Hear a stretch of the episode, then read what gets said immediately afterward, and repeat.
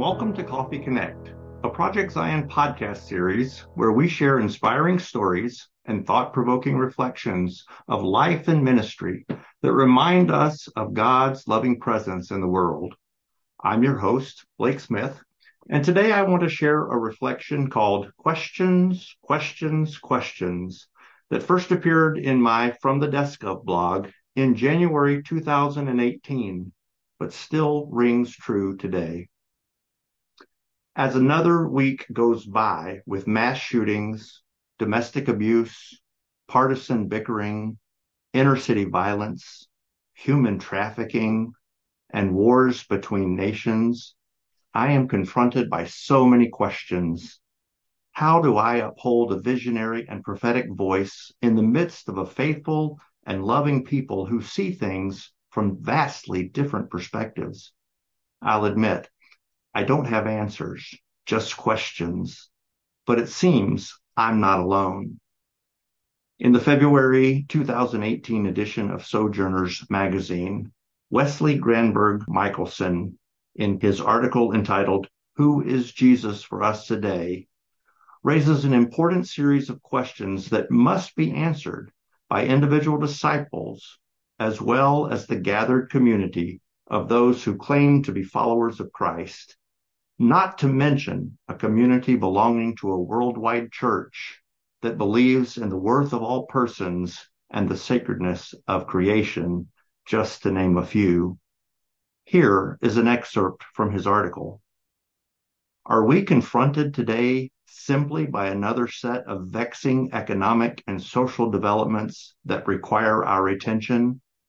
Or is something deeper at stake? When rising forces of nationalistic exclusivism are fueled by racial bigotry, when naked global struggle for money and power shreds bonds of human solidarity, and when unbridled greed threatens planetary survival, is the truth and integrity of our faith at stake? Is the only response capable of addressing the roots of this crisis one of spiritual resistance and renewal rooted in what it means to confess Jesus Christ as Lord? In other words, is this a kairos moment calling us to a clear discernment of what it means in this present context to confess our faith? And must such a confession then shape the communities of those who believe the gospel? Drawing from the work of Dietrich Bonhoeffer, and the underground seminary he started in Finkenwald, Germany in 1935, Granberg Michaelson points to a key question asked of that community on a daily basis. Who is Jesus for us today?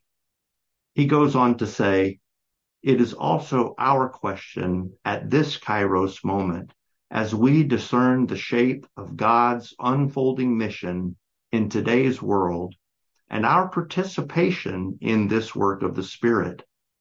Asking this question drives us to seek those practices and form those sacred communities whose life and work embody a faith with the power to confront and overturn the idolatries of this era. The church today faces the challenge of embarking on a pilgrimage, a journey from the necessity of words to the formation of lives, from the announcement of our declarations to the pronouncement of our discipleship, and from the frenzy of our activity to the building of Christian community. Can we nurture the formation of Christian faith in communities of missional discipleship that can stand the test of time? And can this compel us to participate courageously and joyfully in God's reconciling and redeeming mission in the world. Questions, questions, questions. None of them easy. All of them necessary if we truly want to build the peaceable kingdom. May God bless you as you seek answers to these questions for yourself. Have a blessed day.